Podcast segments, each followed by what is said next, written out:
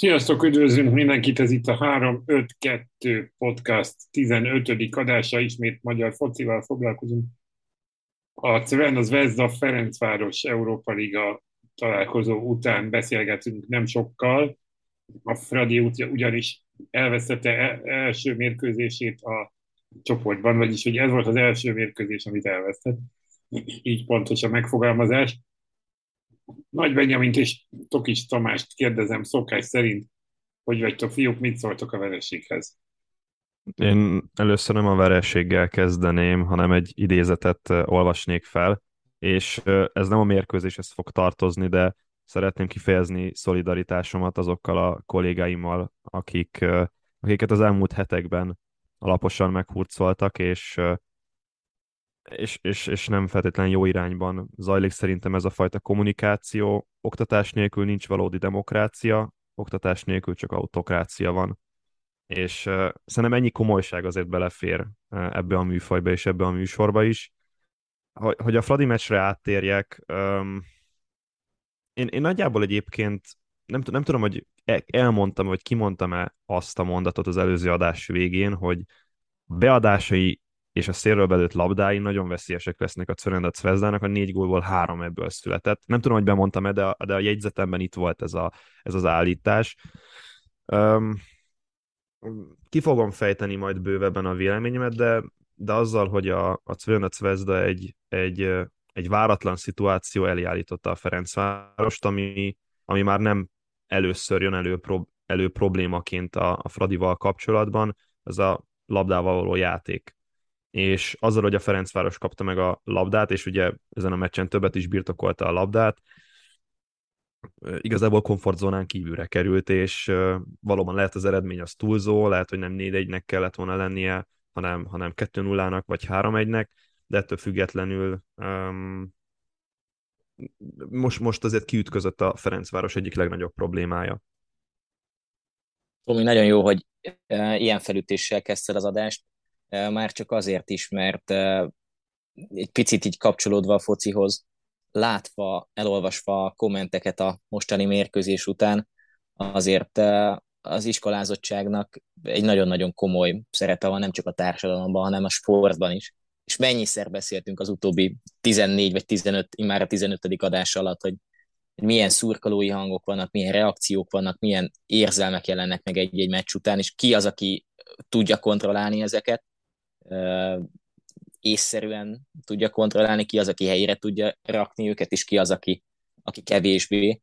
Hát azért most is találni olyan hangokat, hogy azért azért, hogy mondjam, vagy hogy mondjuk, nyilván beszéltünk nyáron a Ferencváros problémáiról, beszéltünk arról, hogy azért mm, nem feltétlenül úgy alakul a játék, ahogy, eh, ahogy szeretnék, aztán nyilván volt egy felfelé menet, most meg jött egy vereség, és akkor egyből jön az, hogy vajon ezt hogyan értékeljük, és hát eh, vannak, akik elküldik szépen fogalmazva oda-oda jó messzire a Fradi játékosokat, és a Fradi egész csapatát.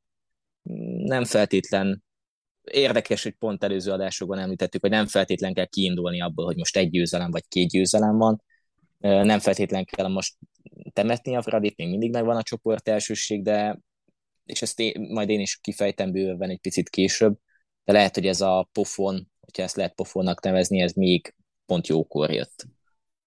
Hát látszik, hogy nincs Béter. Tehát, hogy ez a, ugye az első gól, az épp itt a felvétel kezdete előtt beszéltük, hogy hát, amíg a 11-es nem jött, addig nem is volt rossz a játékképe a Fradit illetően.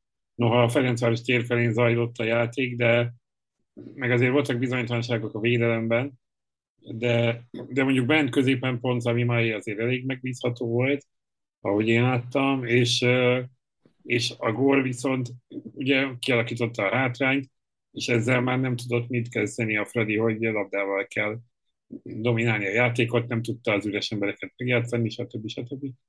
Tehát, hogy, hogy az látszik, hogy és talán a gól előtt pár perccel mondta Hajdú István, hogy nem volt eddig, vagy talán pont a 11-esnél, hogy nem volt eddig az Európa Ligában hátrányban a Fradi, és kicsit ilyen profétikus volt ez a megfogalmazás, mert amint hátrányba került, ott is maradt, tehát hogy valószínűleg ő is érezte azt, hogy ez, ha itt hátrány lesz, akkor nem lesz kecmet. De hátrány lett belőle, és ugye itt a 11-essel kapcsolatban elég megoszlóak a vélemények, hogy, hogy most kezezés volt-e, nem volt-e kezezés, büntetőt kellett-e ezért adni, nem kellett volna büntetőt adni. Az én szerény véleményem az, hogy szerintem igen, ezért büntetőt lehetett adni, ez egy adható 11-es. Más kérdés, hogy még az elmúlt napok történéseit mellé rakva a, a mérlegre, akkor nem biztos az, hogy ezért feltétlenül büntetőt kellett volna ítélni, szerintem ez egy, ez egy védhető ítélet, amit, amit meghozott a játékvezető. A másik, ugye pont a Ferencváros labdabirtoklása, tehát azt már láthattuk a Karabag ellen is, hogy amikor a Ferencváros magasabban kell, hogy helyezkedjen pont a labdabirtoklási fázisa miatt, akkor nagyon könnyen meg, meg tudják őket kontrázni. És jó lehet, most nem volt egy Adnán Kovácsevics a védelem közepén, de az, hogy a második gólnál például helyezkedtek a Ferencváros játékosai, az szerintem elfogadhatatlan volt. Egy bedobás szituációnál ilyen, ilyen egyszerűen érthetetlen formációt vettek fel, az egy másik példa, hogy az előbb dicsért Szemi Májét szépen bezsákolta Pesics a, a beadást megelőzően, és, és az, abból meg az jött, hogy igazából Botkendre a, a látóterén kívül engedte a, a támadót, aki meg tudta forgatni, és, és így született a második gól. A harmadik gólnál megint egy, egy nagyon-nagyon rosszul helyezkedő Ferencváros láthatunk, és ez mind abból jön szerintem, hogy, hogy, hogy komfortzónán kívül játszottak ezen a mérkőzésen, és Csercseszovnak nem, nincsen egyszerűen B-terve. Van egy, van egy elképzelése, amit, amit nagyjából a játékosok be tudnak tartani, és ehhez párosul az, hogyha a Ferencváros kedvezőtlen helyzetbe kerül, lásd Kecskemét, lásd Crvenocvezda, akkor nagyon nehezen tudnak váltani, vagy lásd Karabag, lásd Shamrock Rovers, de akár ide vehetném a Tobul elleni első mérkőzést, vagy a Szlovén Bratislava elleni első mérkőzést, hogy Fradinak van egy tempója, van egy stílusa, lehet ezt talán így mondani, ám ez a stílus és ez a tempó alapvetően inkább a labda elleni játékra épül, és amikor labdával kell a Ferencvárosnak dominálni, egyszerűen nem azt mondom, hogy tanácstalanok, de, de nincs olyan kialakult séma, amire, amire fel lehet húzni mondjuk egy, nem tudom, egy pozíciós játékot. Most, most mondtam valamit, nyilván nem azt várom el, hogy a Ferencváros domináljon egy Czurena Zvezda elleni mérkőzésen labdával, de az, hogyha már a, a, a belgrádiak odaadták a labdát, és, és, és a Ferencvárosnak helyzeteket kellene kreálnia, hiába volt náluk a labda, nem tudtak megfelelő minőségű helyzeteket hozni belőle. Igen, igazából az a kérdés talán, hogy ez most uh minek köszönhető két ilyen meccs, amikor hátrányba kerül a Fradi. Ugye, ha azt nézzük, a bajnokságban azelőtt 18 volt jöttek 6 meccs alatt, a, a, a Liga, az Európa Ligában pedig kétszer, két meccs alatt négyet, és, és mindegyik győzelem volt. Jött a válogatott szünet, és most két olyan meccs jött, amikor az árnyoldala mutatkozott meg. Lehet-e összefüggés szerintetek? Abszolút lehet, és ezt akartam is egyébként mentális oldalról felhozni, egy picit elvinném mentális vonalba az egész meccset. Kezdjük akkor a, legapróbb részlettel, amiből aztán végül is az egész meccset meghatározó részlet lett. Egy ilyen szituáció, szerintem is egyébként egy adható 11-es a, a mai világban, egy ilyen szituáció azért mentálisan rendesen helyre tudja rakni a csapatot negatív értelemben is. Láthattuk például akár a az Inter-Barcelona BL meccsen a kétes szituációknál hasonló volt, hogy pszichikailag hogyan határozta meg a két csapatot, az, hogy milyen gól született éppen, vagy jogos volt az adott gól, vagy sem. És érdekes, hogy arra csatlakozva, amit Tomi mondott, a, a B-terv az az nagyon, nagyon úgy tűnik, hogy tényleg nem feltétlen működik Csercseszhovban. Egy picit olyan érzésem van egyébként, hozzak megint egy példát, egy másik példát, egy másik sportágból.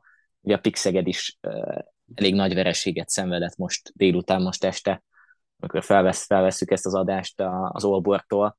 Juan Carlos Pastornál is azt lehet látni, nyilván nagyobban, vagy más kontextusban, mint Csercseszovnál, egyszerűen ragaszkodik valamihez, és uh, hogyha az a valami, az valami miatt megtörik, legyen szó most itt egy 11-esről, vagy nyilván legyen szó egy, egy játékos kieséséről, mondjuk a Pixegelnél Mácsikov se védelemben, akkor, akkor valahogy most nincs meg a B opció. Hogy ez most a Fradinál egyedülre nincs meg, vagy a válogatott szünet miatt nincs meg, az egy jó kérdés. Ugye nagyon jó szíriában volt a Fradi a válogatott szünet előtt, tényleg azt beszéltük mi is, meg azt láthattuk, hogy, hogy azért kialakult valamilyenféle játék, összeért a csapat, és akkor jött a válogatott szünet, és mintha azóta úgy elfelejtődtek volna azok a dolgok, amik itt az utóbbi, mondjuk az, hogy 7-8 hétben kialakultak a, a csapaton belül is, mintha egy picit a mostani Fradi a nem is tudom, augusztus közepi formáját mutatná, nem tudom, hogy lehet velem vitatkozni ebben, hogy, hogy vajon igazam van-e vagy sem, de, de mintha egy picit visszaesett volna ez az állapot, hogy ez csak átmeneti lesz, vagy, vagy benne ragad ebben a gödörben a Fradi, az nyilván megint egy jó kérdés, és itt jöhet ki igazán Csercseszovnak az edzői nagysága. Aztán, aztán meglátjuk, hogy, hogy ez merre alakul, de, de érdekes, hogy a válogatott szület azért eléggé meghatározta Szerintem a Kecskemét elleni meccset is, és a mostanit is. Én csak annyiban reagálnék, és kicsit azzal vitatkoznék, hogy ez ilyen új keletű probléma lenne Ferences. Nem, ez, ez, ez, ez a probléma, ez az alap probléma, ez meg volt eddig is. Tehát igen, ez, igen, igen. igen. most kellett ez egy kecskemét, kellett ez egy, egy Szrenec de az a probléma az, az meg volt uh, tavaly januártól egészen mostanáig, hogy a Ferencváros labdával nem tud dominálni.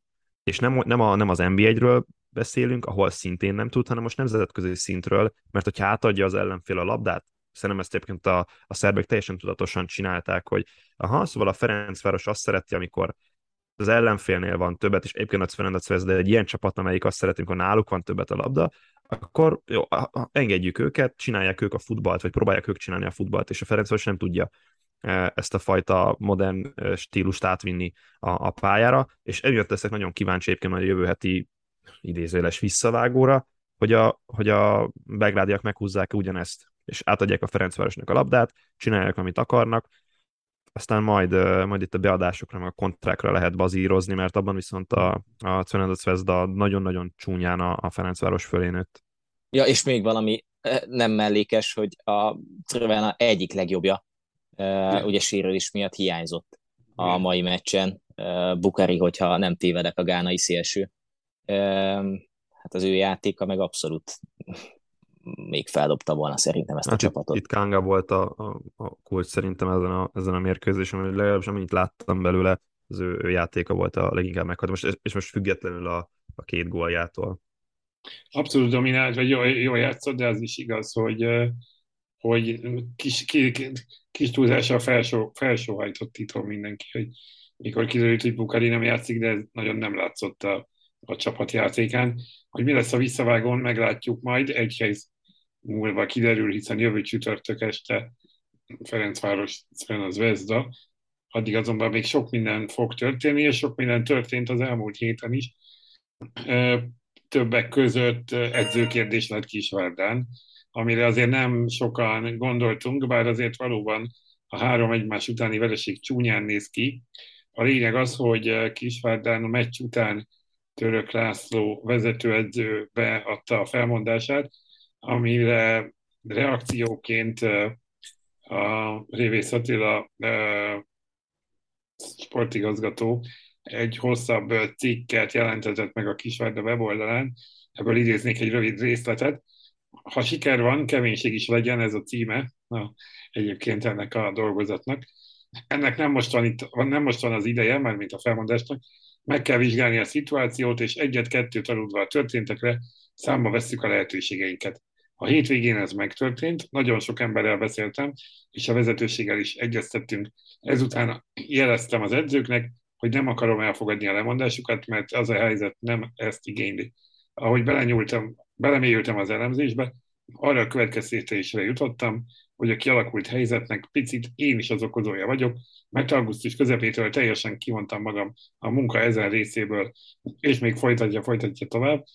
Tehát, hogy mondjam, már, ha már megemlítettük a pedagógusokat, a tanárbácsi megjelent az öltözőben, és kicsit uh, valahogy úgy kommunikálja, és számomra ez az egészben a kicsit visszás, hogy uh, gyakorlatilag a, ezeknek a dolgoknak, ennek a kommunikációnak szerintem a házon belül kellene történnie, nem pedig a nyilvánosság előtt.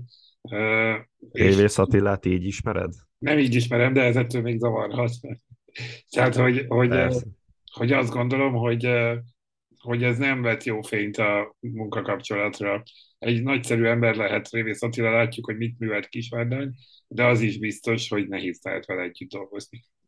Nézd, szerintem ez egy felesleges és, és álszent szituáció volt az edzői stáb részéről.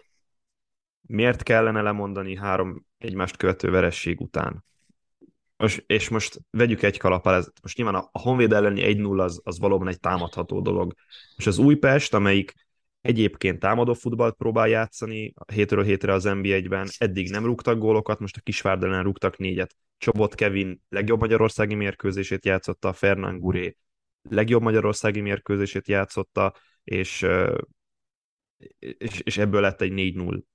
Egy alapvetően támadó felfogású csapat ellen. Én, most, én nem, én nem bocsánat, fejezve ezt mondom, hogy most emiatt le kellene mondanom, vagy ez, nekem ez, ez egy kicsit vissza, és nekem ez a visszás, és ez, ez, ez kicsit álszent, hogy magamat, ó, ó, most kikaptunk háromszor, ezért azonnal felállok a kispadról, egy, egy túlságosan önérzetes e, szituáció szerintem, és Révész nagyon helyesen döntött, hogy nem fogadta el ezt a, ezt a, ezt a felmondást, ne, mert ne felejtjük el, hogy ugyanez a Kisvárda ott van a negyedik helyen 14 ponttal, és ö, pár hete konkrétan lemosta, lefociszta a pályáról a, a Fehérvárt. Érdekes egyébként. Mondja, reagálj, Andrés, azt reagálj nyugodtan, aztán majd... Nem, igazából engem az egészben, tehát ez, ez tény, hogy kicsit elkapkodott ötlet volt ez a lemondás. Engem, nekem, az a, nekem az a furcsa ebben, hogy hogy mintha azt mondaná, hogy jó gyerekek, nem tudjátok, hogy kell, majd én megmutatom.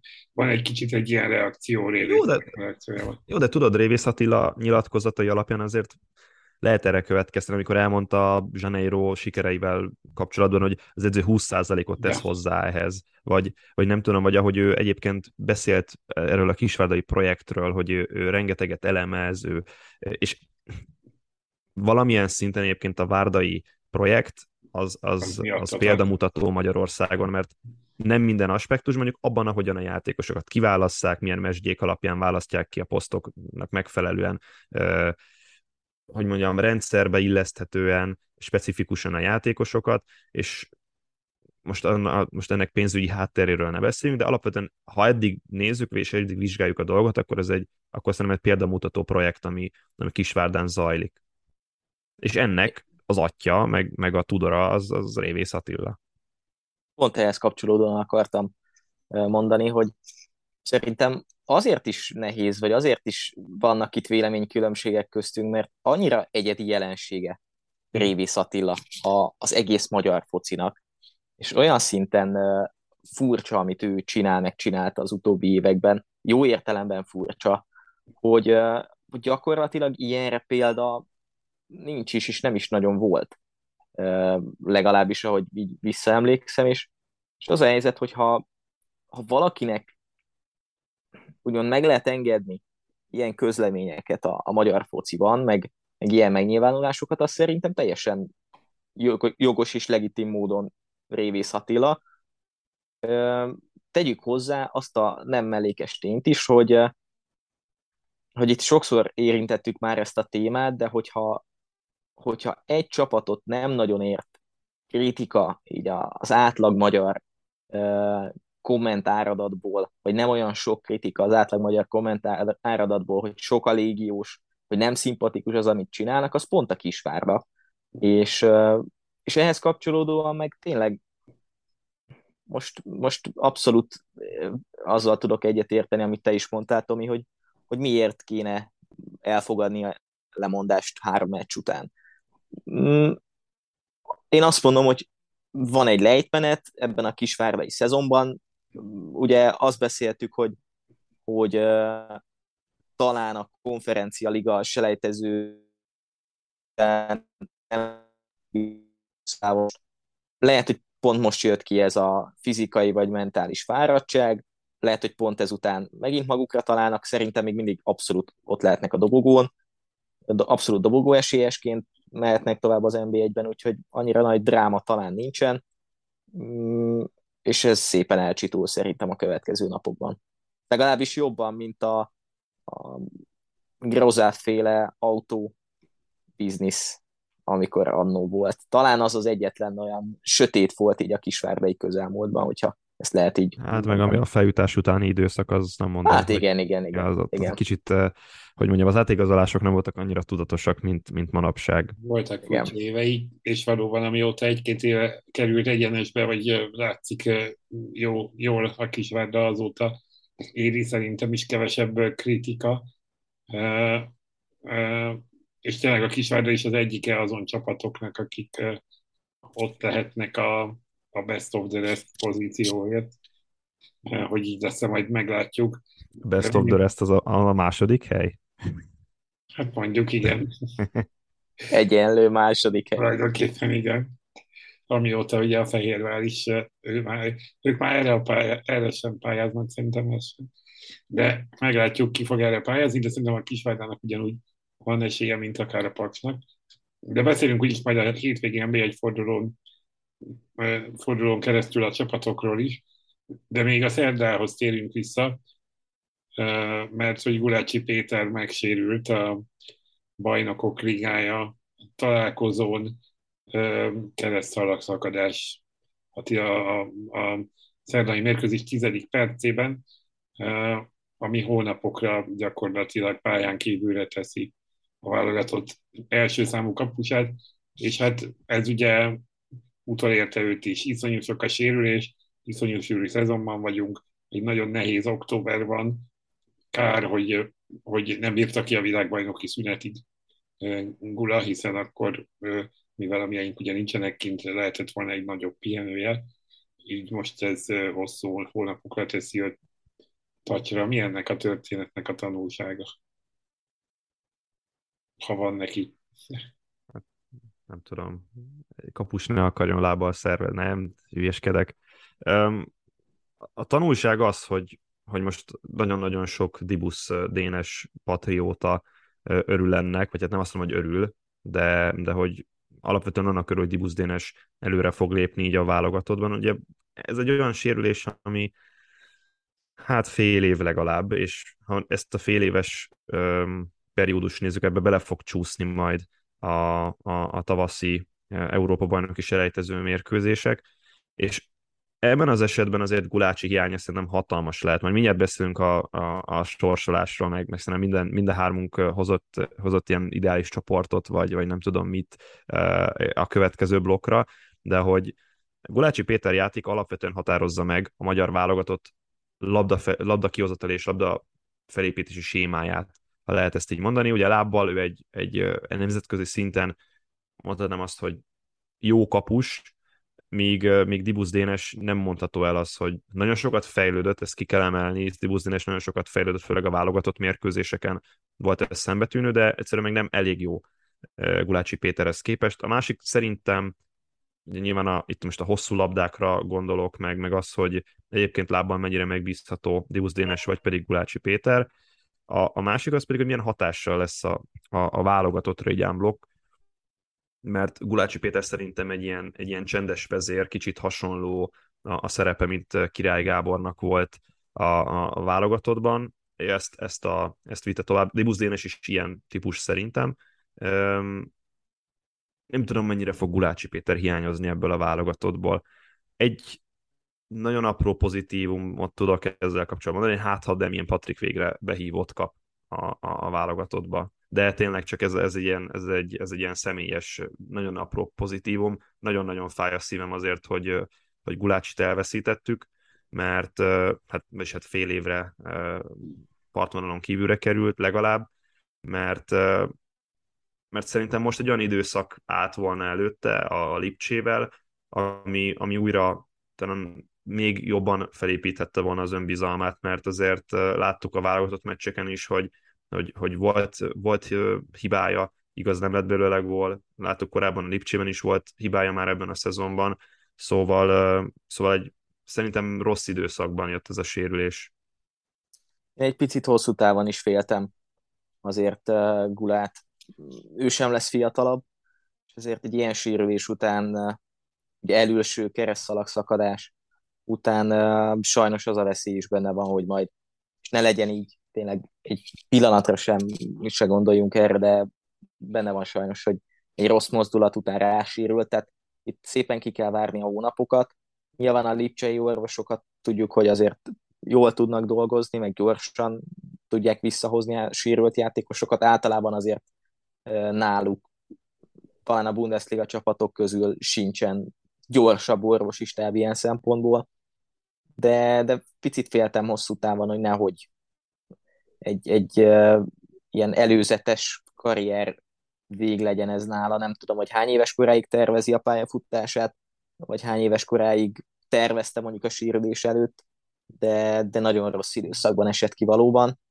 És hát a válogatott szempontból igen, abban, abban mondjuk nem vagyok, vagy nem voltam százszerzadikig biztos, hogy a két barátságos meccsen ö, mondjuk nem az lett volna, akár van gula, akár nincs gula, hogy, hogy nem mutatkozzon be mondjuk egy harmadik számú kapus, de, de így szerintem legalább egy fél időt fog kapni. Az a bizonyos harmadik, aki már előrelép második számú kapussá, hogy ez most Szappanos Péter lesz, vagy Demien Patrik lesz, vagy valaki más lesz. Az egy jó Behívják kérdés. Bogdán Ádámot megint. Igen, amúgy. Igen, igen, igen. Az is egy opció. És Rosszit ismerve nem lenne ez egy igen, idegen, abszolút. vagy új keletű dolog. Szerintem Luxemburg ellen mm, nem Dibusz fog védeni. Most már ezt ide lehet szűkíteni. Hm. Hát meglátjuk kicsoda, mert ugye még a hirdetés előtt vagyunk bőven, de, de az, az biztos, hogy változik a helyzet, és hát adja az ég, hogy jövő tavasszal arról beszélhessünk, hogy zöggenőmentesen vissza tud épülni Gulácsi a klubjába és a válogatottba is, mert egy jó Gulácsira mindig szükség van, és ezzel át is tudunk csapni a harmadik színes hírünkbe, ugye a Kisvedda és Gulácsi Péter után megbeszéljük a vasárnapi EB selejtező sorsolást, mert hogy vasárnap sorsolják a 2024-es Németországi Európa-bajnokság selejtezőit. Mint azt már többször elmondtuk, Magyarország az első kalapból várja a kiváló Nemzetek Ligája szereplés okán. És a jövő évben lesznek az Európa-bajnoki mérkőzések, selejtező mérkőzések március 24-25, 23-25-én az első kör, az utolsó kör pedig jövő november közepén, és az esetleges playoffok azok 2024 márciusában, amire szintén megnőtt az esélyünk azzal, hogy előttünk a rangsorban csupa-csupa olyan csapat van, akik valószínűleg egyeneságon is kijutnak.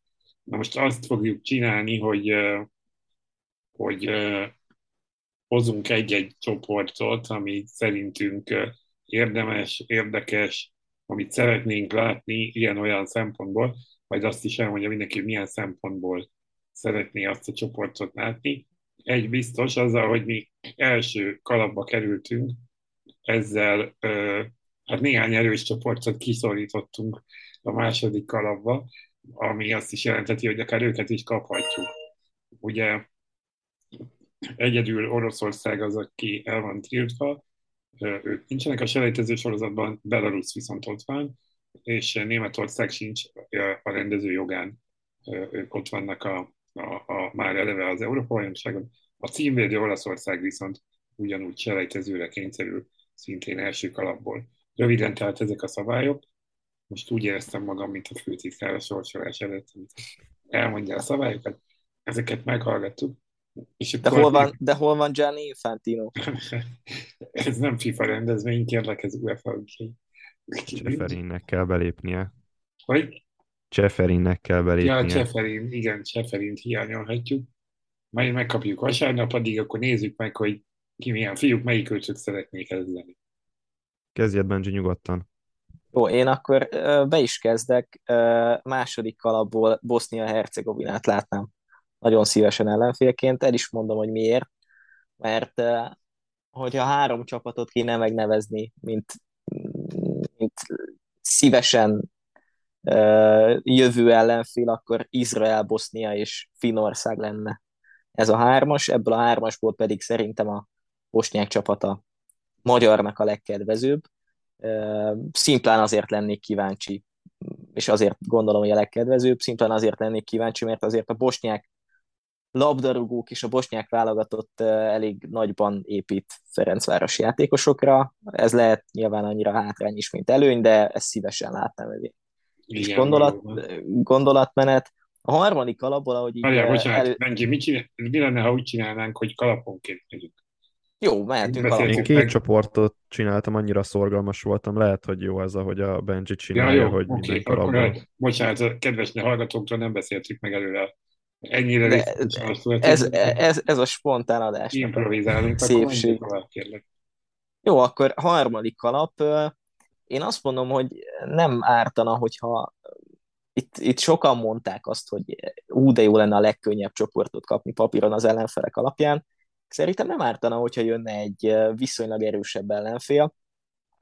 Én a svéd válogatottat mondanám a jelenlegi formája alapján nem biztos, hogy, hogy ellenük esélytelenként vágnánk neki, eléggé átalakulóban vannak, és én azt mondom, hogy egy svéd válogatott kedvező lenne ennek a magyarnak, amúgy is jó kis múltunk van, és kíváncsi lennék abból a szempontból, hogy mennyiben lépett előre a válogatott, akár az előző svéd meccsekhez képest, nyilván teljesen más válogatottakról beszélünk, de a harmadik kalapból a svédeket emelném ki, a negyedik kalapból mm, kapásból a Ferrer-szigeteket mondtam volna, mint, mint, mint papíron legkönnyebb, de azért a Ferrari sport, akár a kézilabdát nézzük, akár bármilyen más labdajátékot, és a focit is erőteljesen fejlődik, úgyhogy végül is Azerbajdzsánra esett a választásom.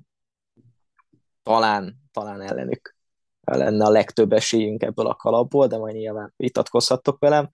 Hatodik kalapból én Gibraltárt választottam, vagy az ötödik kalapból, bocsánat, Gibraltárt választottam. Talán, talán a leggyengébb csapat, sőt, mondhatjuk, hogy a leggyengébb csapat abból a kalapból. És ha már a hatodik kalapból kell valakit mondani, hogyha hat csapatos csoportról beszélünk, akkor semmiképp sem Andorrát, semmiképp sem Liechtenstein, Újpest rajongók miatt pláne, hanem San Marino-t, és akkor így zárulna ez a csoport. csoport. Na, én, én, ahogy mondtam, nagyon szorgalmas voltam. Két szempontom volt. Az egyik a, az alapállás, tehát a magyar válogatott alapállása, hogy melyik csapatok lennének kézenfekvőek a, a válogatottnak, a másik pedig az erősség volt. Egyébként csak egyetlen egy csapat egyezik meg majd a, a, a Benjivel, amit, amit én írtam. Alapállás csak nem, szerint... csak nem San Marino, Tomi. Nem, nem San Marino, képzeld el, nem San Marino. Bár jó, ez, tehát az, az annyit elárulok, hogy igazából a hatodik alapból bárkit kaphatunk szerintem, Igen, és egyébként. ezt így írtam be mind a két sor, mind a két csoportomba, hogy a hatodik alapból bárki, tehát teljesen mindegy kijön. Alapállás szerint én egy angol-ukrán, Luxemburg vagy Bulgária, Észtország és valaki a hatodik alapból. Lehet egy kicsit optimista vagyok az angol-ukrán párossal, de alapvetően ők, ők labdával domináns stílust próbálnak, vagy lab...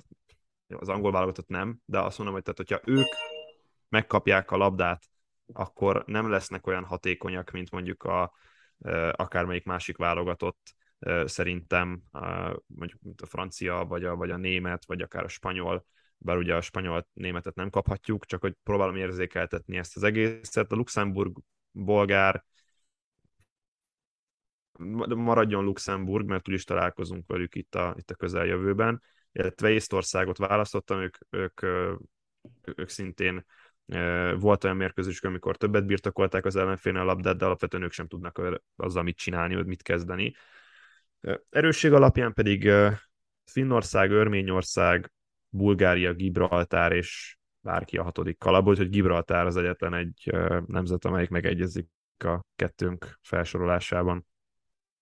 Igen, számomra furcsa is, hogy Gibraltár nem a hatodik kalapban van, és az ötödiknek is a közepén a besorolás. Feljutottak a C-be, nem? Az igen, igaz, igen, igen. Igaz. Ja, hogy is ez az, egyébként ez, ez az alapján áll össze a Nemzetek Ligája lista alapján készül el a beosztás.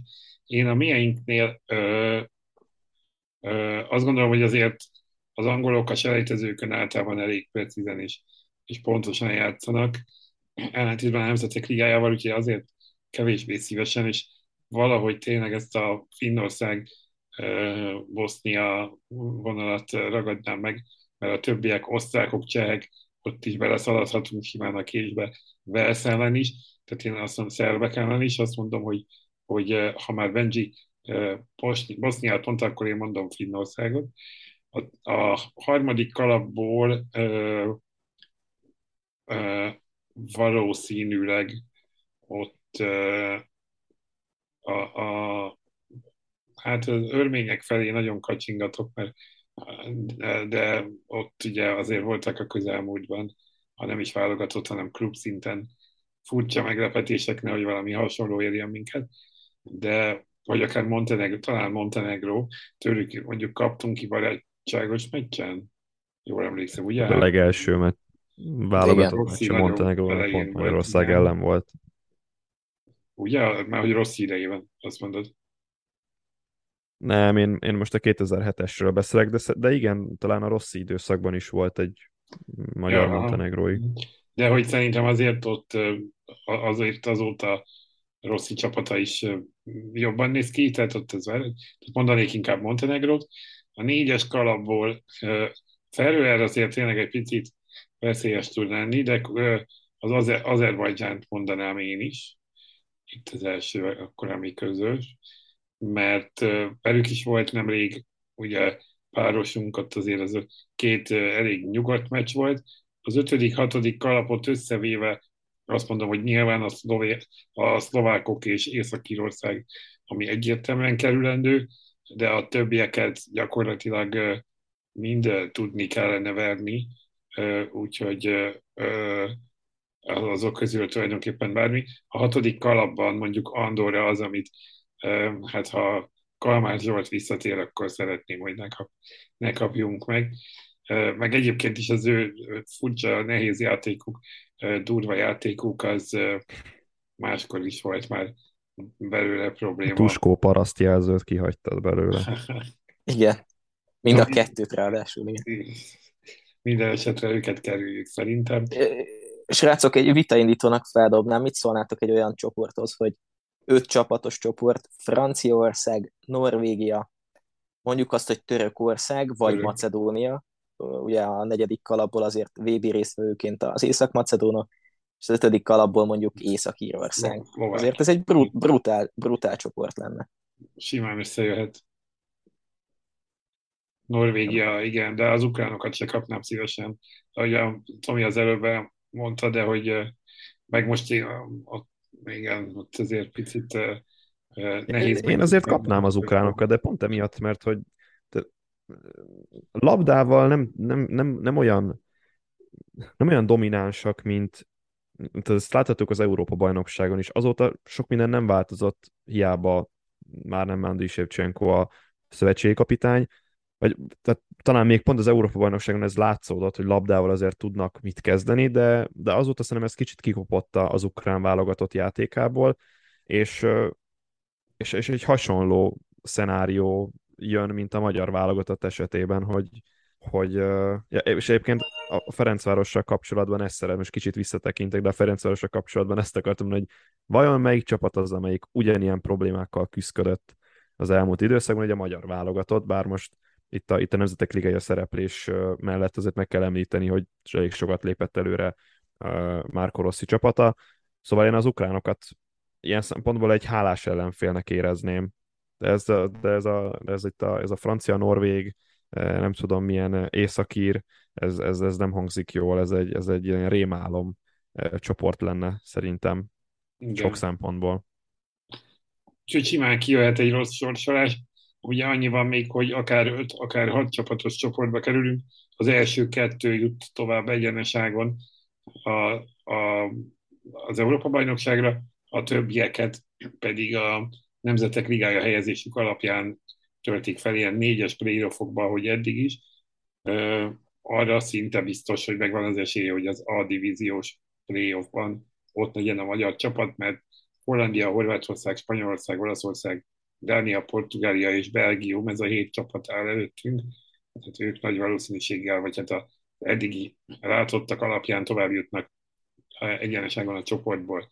Vasárnap tehát kiderül a sorsolás, a jövő csütörtökön esti adásunkban, amit majd pénteken fogtok hallani, erre, erre is reagálunk biztosan, megbeszéljük, hogy mi tetszik, mi nem, de haladjunk tovább, mert még előttünk áll rekord mennyiségű hét NB1-es találkozó, mert hogy a negyedik fordulóban elmaradt Fehérvár Újpest lesz hétfőn a záró mérkőzés, de kezdjük a péntekkel, mert hogy pénteken már késő délután, így aztán Fehérvár Zalaegerszeg, ez lesz a nyitó meccs.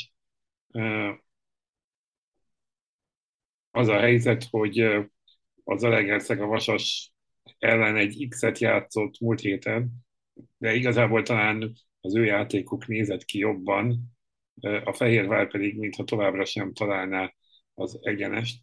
Hogy látod, Benji meglepheti-e az Alegerszeg a Fehérvárt? Vagy Szerintem nem lenne. lenne. Szerintem nem, nem lenne meglepetés az, hogyha az ETE akár a három pontot elvinni a, a Viditől. És ezt nem azért mondom, mert a, az ETE játéka annyira-annyira kiemelkedő lenne a, Vidihez képest, de egyrészt jobban is játszanak, lendületesebben, tetszetősebben, másrészt pedig a, a Fehérvárnak most nem tudom, hogy, hogy milyen jelzőket használnék legszívesebben, de a Puskás Akadémia elleni meccs után nem tudom, tehát botrányos, ahogy ők, ők szerepelnek ebben az NB1-ben, és megint az a helyzet, hogy ott vannak a tabella végén, és uh, októbert írunk, nem hogy a bajnoki cím, hanem még a dobogó is messzinek tűnik. Nem tudom, hogy mi történik Fehérváron, de, de semmi elképzelés, semmi játék, kis túlzással persze. Hát akkor azt tudjuk, örülni. hogy mi nem, mi nem történik Fehérváron. Igen, tehát hogy, tehát, hogy most itt beszéltünk valamelyik nap a hármas közös csoportunkban, hogy egy pontnak örülnek a, a Puskás Akadémia ellen. Tehát, hogy, hogy ez, ez most hogy vagy miért. Tehát, mint egy picit így átalakulnának a, az elvárások, vagy a, vagy a, a célok, nem is tudom, hogy, hogy ezt hogy jobb mondani, de mint hogyha már most lemondtak volna arról, hogy egyáltalán megszorongassák a Fradit a bajnoki nagyon, cím szempontjából. Nagyon kétarcú, a, a Fehérvár minden hazai meccsét megnyerte, és ez három meccset jelent mondjuk, és az öt idegenbeli meccséből egy döntetlen négy vereség, tehát hogy hazai pályán azért jobban teljesít, de, de valóban itt azért még ho- hova fejlődni. De még péntek este lesz egy Újpest Kecskemét, két győztes csapat találkozója, ugye az Újpest 4-0 verte a Kisvárdát, a Kecskemét pedig 2-0-ra verte a Ferencvárost. A Kecskemét azonban idegenben egyelőre egy nyeretlen, négy meccsen még nem tudott győzni, otthon azért sokkal jobb a helyzete, de most Újpestre megy, az Újpest pedig éppen hazai pályán szokott tudni, gyakran van így, hogy hosszú, linkes erves időszak után kiszakad a golzsák, most a Kisvárda ellen kiszakad, de kiszakadhat-e a Kecskemét ellen, Tomi? Számomra az lesz a legnagyobb kérdés, hogy az Újpest tud-e, tud-e ebben a pozitív flowban maradni, és, és hasonlóan eredményes tud-e lenni a támadó játéka a Kecskemét ellen, mint eddig. Ugye a másik oldalon most pedig egy, egy rendkívül szervezett kecskeméti csapat van, amely a Ferencváros legyőzéséből meríthet nagyon komolyat. Meg, meg szerintem az egész eddigi idényükből erőt meríthetnek. Összegyűjtöttem egy adatot a Kecskeméttel kapcsolatban, hogy 16 ponttal állnak 9 fordulót követően, mióta 12 csapatos az NB1, még nem esett ki csapat úgy, hogy 16 pontot szerzett volna az első 9 fordulóban. Az MTK-nak volt egy 14 pontos kezdése, meg a Budafoknak egy 13 pontos kezdése, ami után kiesett. Nem mondom azt, hogy a Kecskemét innen nem fog kiesni, viszont az esélyeit azt így nagyjából ö, meg tudta növelni a szezon elején. Átlagos 40 pont azért kell ahhoz, hogy benne maradjon egy csapat. Hogyha ennek a felét össze tudja gyűjteni itt a, itt a világbajnokság előtti szünetig, akkor szerintem Szabó Istvánék jó eséllyel fognak úgy nekivágni a tavasznak, hogy, hogy akár könnyebben ki tudják harcolni a bennmaradást, mint azt, mint azt gondolták volna. Igen, egyelőre nagyon jól néz ki ez az állás Kecskeméten, úgyhogy kíváncsiak vagyunk a folytatásra, de ha az Újpest és a Kecskemét jó helyzetben van, akkor a Kisvárda és a Vasas éppen, hogy rosszban. Kisvárda, ugye, mint az előbb is említettük, kapott egy négyest a legutóbbi fordulóban, a Vasas pedig továbbra is nyeretlen, az új edzővel Kondás ellenére sem sikerült tehát nyerni a bajnokságban. Mi lesz itt? Ez volna a forduló roncs derbie, Benji? Elképzelhető, hogy ilyen szépen felvezetted. A Kisvárdáról beszéltünk már az adásban, olyan sok pluszt nem emelnék ki velük kapcsolatban, viszont a vasas szurkolók nem tudom, hogy miben bízhatnak. Én is előkerestem egy adatot. A legutóbbi vasas győzelem az NB1-ben, bármennyire is fájdalmas ezt hallani a vasas szurkolóknak, 2018. május 27 haladás elleni 1-0. A legutóbbi idegenbeli győzelem pedig 2018. április 28, tehát négy és fél éve, több mint, vagyis hát majdnem négy és fél éve, egy Loki Vasas 2-3. Nem tudom, hogy jön-e az első győzelem, de hát Kondás ellenére azt nyilatkozta, hogy egyre inkább kezd összeállni a csapat, akkor azt higgyük is el neki. Úgyhogy ezzel a, ezzel a kulcsmondattal ereszteném útra az angyalföldi csapatot a hétvégi meccsre. Az esélyes a Kisvárda is. Talán ezzel pontot is tehetünk így az elemzés végére. Abszolút, az eddigi öt hazai meccséből egyet veszített el, ez a kisé értetetlen Honvéd elleni vereség volt azóta, illetve ettől függetlenül azért otthon jól teljesítenek a várdaiak. Azt mondja, hogy ez már szombat, sőt már a kisvárdai meccs is szombat volt, de akkor még mindig szombatán járunk, amikor a Honvéd mezőkövest, hát ez a másik roncsderbi meccs, mondhatni, hogy hiszen a formájukat nézve az elmúlt öt meccsen a mezőkövest az utolsó, egy döntetlen és négy vereség, a Honvédnak ugyan becsúszott egy győzelem éppen a Várda ellen, de ők is öt pontot gyűjtöttek öt forduló alatt. Itt is egy új edző, ugye Kutor Attila, a Paks ellen hazai pályán vereséggel kezdett, de ami talán még beszédesebb, az Cseri Tamás nyilatkozata volt a meccs után, aki azt mondta, hogy mindenkinek bele kell állni a munkába, mert ha nem, akkor ez lesz, mint ezen a mai meccsen, tehát kicsit, mintha kiszólt volna a csapattársaknak, és mintha nem lenne megelégedve azzal, ami történik. Mm, valóban ez az oka annak, amit mezőkövesden látunk, vagy valami magasabb stratégiai szinten kell keresni a hibát. Kicsit megijedtem, Andris, hogy amikor a Kisvárda a Paks mérkőzést roncsderbi jelzővel vezetett fel, akkor majd a Honvéd kövesdet hogyan fogod. Ugye ez a, ez a munkafetisizmus, ami, ami, ami megfigyelhető az NB1-es kluboknál, nem dolgozni kell, futballozni kell, ez most egy nagyon nagy közhelynek hangzik, de alapvetően Kutor Attila érkezésével nem változott a mezőköves stílusa, ugyanazt látjuk, mint, mint Subka Attilával, meg ugyanazt látjuk, amit Kutor Attila a Vasassal játszott ebben a szezonban. Érdekes, hogy a Honvéd egyik idei győzelme az ugye pont a Vasas ellen volt, és akkor Kutor Attila ült éppen a, a Vasas kispadján, és hogyha mondjuk a játékos keret minőségét kell nézni, akkor szerintem azért a Vasas kerete talán erősebb, mint a mezőkövesdé. Más kérdés, hogy Kutor Attilának mm, összességében én nem mondom, hogy csalódás volt a bemutatkozás, de Pakstól várható volt, hogy, hogy, hogy gólokat fog szerezni ezen a mérkőzésen, és a, úgy viszont nézem, hogy már csalódás, hogy mondjuk fél perc után szerzel egy gólt, és aztán teljesen átadod a, az ellenfélnek a labdát, és a kezdeményezést csináljon, amit akar, és Waltner Robert csapata még annyira nem is rossz ebben, vagy nem annyira rossz ebben, mint mondjuk a, a mezőkövest, vagy éppen a Budapest Honvéd. A Honvéd a másik oldalon pedig ugye volt egy 4 0 állása a Debrecen ellen, majd majdnem minden szereztek pontot, úgyhogy talán ennyi pozitív töltettel kijöhetett Temkors csapata abban a mérkőzésből, de összességben még mindig érzem, hogy mindig azt érzem a Honvéddel kapcsolatban, hogy valami nem oké ebben a projektben, és Nem mondom, hogy Tim Kurtz nem megfelelő ember erre a feladatra, de de hogyha egyetlen egy pozitívumot tudnék csak kiemelni a honvéd kapcsolatban, az, hogy legalább, legalább játszanak a, a saját nevelésű fiatalok, de, de ennyi.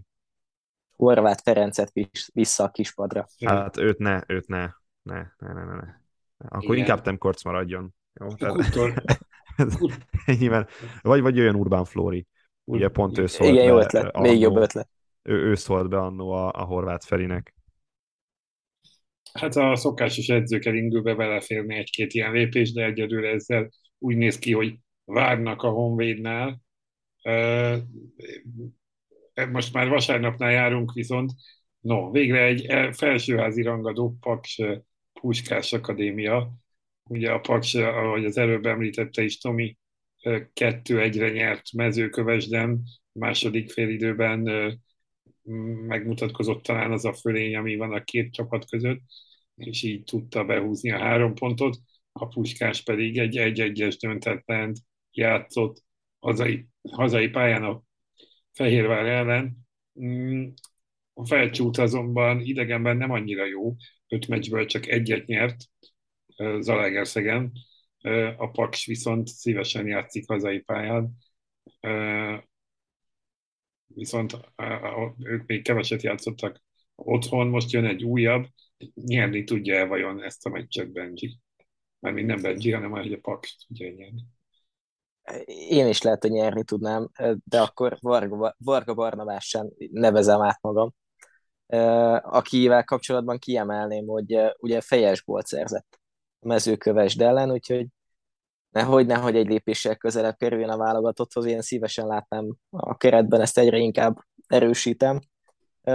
A Puskás Akadémia szempontjából meg szerintem a, a tipikusan idegenben jó az X történet lesz ez, mert mi olyan meglepő, Hornyák Zsalt változtatott a formáción Vidi ellen, és az eddig védőgondokkal küzdő Puskás Akadémia hirtelen öt védővel állt ki, ugye bemutatkozott Ormond Ottfield, akit az Excelsior-től igazoltak Hollandiából, és hát hiába lendült formába, vagy hiába játszik mondjuk gólerősebben Zahedi, mint, mint azt mondjuk a leigazolása után tette, különösebben nem nagyon érezni talán változást szellemileg az egész csapaton, és ezt egyébként ugye hangsúlyozta is Hornyák Zsolt. Imádom mindig a nyilatkozatait, ugye a múltkor az ügyeletes Zahediről beszéltünk, most az ügyeletes valaki az Urblik lett, aki, aki ugye Kornyák Zsolt szavai szerint gusztustalanul állt be a Vidi elleni meccsbe. Más kérdés, hogy amint beállt, szereztek egy gólt, de hát tényleg az élet furcsa fintorai, szóval Szóval nem tudom, hogy, hogy ebből lesz egyáltalán győzelmi esély a Puskás Akadémiának. A Paks játékából kiindulva szerintem minimum egy gólt várhatunk a hazai csapattól. Ha valaki nagyon meg szeretné tenni ezt a meccset, én egy jó kis döntetlent ajánlanék neki. És ezt a heti tipprovattal le is tudtam így magamnak. No, hát Benjitől már kaptunk tippet, hát ha még Tomi is mond. Például a vasárnapi Fradi Debrecenre, ugye ez lesz a vasárnap esti program, kora esti program. A Fradiról már sokat beszéltünk, ugye az Európa Liga szereplés miatt, Debrecen viszont megszerezte a második győzelmét, de hát egy elég érdekes meccsen, hiszen már 4-0-ra vezetett a Honvéd ellen hazai pályán, aztán 4-3 lett a vége, kis hián megvolt az egyenlítő Honvéd gól. Mi történt vajon itt Debrecenben, és mire lehet ez elég a Ferencváros ellen, ráadásul idegenben? Hát ha tippelni nem is fogok a mérkőzés végkimenetelére, de egy Úri kicsit ilyen... ilyen nem tippel, ugye? Micsoda? Úri ember ilyen meccsre nem tippel. I- ilyenre biztosan nem, ilyenre nem tippel, főleg a Ferencváros mai vereség, vagy csütörtöki verességét követően. Kicsit emlékeztet ez a, ez a Blagojevic féle Debrecen, a Huszti féle Debrecenre, ez ilyen sok gólos meccsek, adok-kapok típusú mérkőzések, most éppen a, a, a Debrecen volt a, azon a, annak a bizonyos dolognak a jó oldalán, aztán lehet, hogy ez majd a későbbiekben lesz olyan mérkőzés, amikor ők lesznek a rosszabbik oldalon. Egyébként én, én rengeteg pozitívumot véltem felfedezni a, a Debrecen Honvéd elleni mérkőzésében. Nyilván itt most a második félidei blackoutot azt hagyjuk, ugyanúgy az 50. percig történt dolgokat szeretném elemezni. Az egyik az a felfutó szányvédők, ami, ami abszolút támadó stílusra val, és, és szerintem nem, azt mondom, nem, mondom, nem mondom azt, hogy egy, egy nagyon nagy újdonság, de hogy alapvetően, hogyha Debrecen szeretne nem a kiesés, vagy nem szeretne a kiesés ellen harcolni, akkor alapvetően támadó futballt kell játszani, és ennek elengedetlen eleme az, hogy támadó típusú felfutó számvédőik legyenek. A másik pedig Barát Péternek egy ilyen, egy ilyen új pozíció, eddig ő inkább ilyen hatos volt, meg így a védelem elől felszette a labdákat, meg neki inkább a védekező skilljei voltak azok, amik, amik, amik, így, amik így kiemelkedőek voltak, most viszont uh, gólt szerzett, két gólpasztalott, és, és ilyen nyolcas pozíció mélységirányítót játszott ezen a mérkőzésen, tökéletesen passzolt szerintem Bódi Ádám mellé, illetve Zsuzsák Balázs mellé Balát Péter, na is beszéljünk arról, hogy Varga József a, a 12-13 évvel ezelőtti magát idézte ezen a mérkőzésen, mellé, melléjük meg, meg csatlakozik egy Dorian Babunski, aki, aki én, én, én állítom, hogy az NBA egy egyik legjobb csatára, csak, csak rossz csapatban futballozik ebből a szempontból. Szóval Szászónak is egy a vége, Debrecen szerintem előreléphetett ezzel a Blagojevic kinevezéssel, viszont a, a Ferencváros most már azért előbb vagy utóbb, de vissza fog térni a győzelmi útra, és nem vagyok abban biztos, hogy a Debrecen lesz az az ellenfél, amelyik tovább nyújtja ezt a, ezt a nyeretlenségi szériát. És minden kedves hallgatónak egy üzenet Tokics Tomitól azt mondta, hogy a Huszti féle Debrecenre emlékezteti a Blagojevic féle Debrecen, nyolc hónap, ugye ennyit töltöttek nagyjából Husztiék a Debrecen élén, akkor Blagojevic mesternek lehet, hogy már csak hét hónapja van a Loki élén. Számoljuk az időt. Megnézzük, ki húzza a szezon végéig. Május, ez körülbelül 8 hónapra van. Ez azon is múlik persze, hogy hogy játszik a Debrecen, de valószínűbb tényleg azért, hogy a Fradi egy ilyen típusú meccset azért most behúz, kicsit megrázzák magukat, összekapják. Kecskevét ellen is nem az a csapat tépett azért pályára, mint a két Európa Liga meccsen, úgyhogy valószínűleg most egy kicsit más lesz, bár most csütörtökre megint készülni kell, úgyhogy valóban sűrű ez az időszak, de vissza az NB1-hez, tehát három újonc edzőnk, egy győzelem, egy döntetlen, egy vereség, ez a mérleg Debrecenben sült el, tehát az első fordulóban, az edzőváltás utáni első fordulóban a legjobban ez a dolog. És akkor hétfő este zárjuk egy Fehérvár-Újpest találkozóval, amit a negyedik fordulóból halasztottak el. Mikor itt készültem, azt gondoltam, hogy augusztusban ezt még egy biztos egyesnek mondtuk volna. A két csapat mostani formáját tekintve ez már nem annyira biztos, de a legokosabbak talán péntek este leszünk, amikor pont ez a két csapat lejátsza a meccsét, látva, hogy a Fehérvár valóban érinthetetlen továbbra is otthon, és hogy az Újpest továbbra is el tudja kapni azt a flót, amit a Fradi elleni 0 után valahogy megtalált még. Benji, hogy látod, mit az esélyekkel a hétfő esti meccsre? Nyilván okosabbak leszünk a, a két csapat bajnokiát követően. Én egyre vagyok kíváncsi, amiről nem beszéltünk még az adásban. Ugye Luis Jacobi érkezett az Újpesthez, szintén csütörtöki hír, német középpályása, a Türgücű Münchentől érkezett, vagy Türgücű München ki, hogy ejti. Az előző szezonban ugye fizetési kötelezettségek elmaradása miatt végül is a harmadosztályból kizárták őket Németországban. Nem tudom, hogy az ő igazolása mennyit lendíthet az újpesti középpályán, de, de ha folytatja azt az utat az Újpest, amit kijelölt, már pedig az ellentétes azzal, amit ez az igazolás mutat. Ugye a fiatal magyar játékosok szerepet kapnak, egyre több szerepet kapnak, jól is játszanak, mellette Simon Krisztián, vagy mellettük Simon Krisztián azért a magyar magot jól erősíti rutinosabbként. Hogyha folytatja ezt az utat az Újpest, akkor szerintem a top 5 is meg lehet nekik a szezonban. Mm, de hogy ilyen jó meccsek után, azt mondom a derbi utáni jó meccsek után jön egy ilyen hír, az megint érdekes történet. Ehhez, ettől függetlenül, meg ehhez képest, és talán függetlenül még a pénteki bajnokiktól, azt mondom, hogy az Újpest pontot szerezhet. És kíváncsi vagyok, kíváncsi vagyok, hogy Jakobi mikor mutatkozik be. Zárója bezárva. Igen, ugye U19 összes válogatott, ha jól tudom, a németeknél, viszont Simon valóban ezzel a múltkori mérkőzésen is jól teljesített, hosszú idő után gólt is lőtt, úgyhogy, úgyhogy alakult valami. Meglátjuk, hogy ez az öltözőben, vagy hát nem látjuk meg, csak következtetni tudunk esetleg arra, hogy ez az öltözőben milyen hullámokat vet. Talán már hétvégén, talán később. Tehát a heti program azok a NBA egy következő fordulója, a világbajnoki selejtező, Európa bajnoki selejtező sorsolás, és a jövő heti Ferencváros Sven az Vezda. Ez áll körülbelül előttünk, erre számíthatunk a jövő héten, de jövő pénteken ismét jövünk. Addig is sziasztok! Sziasztok! Sziasztok!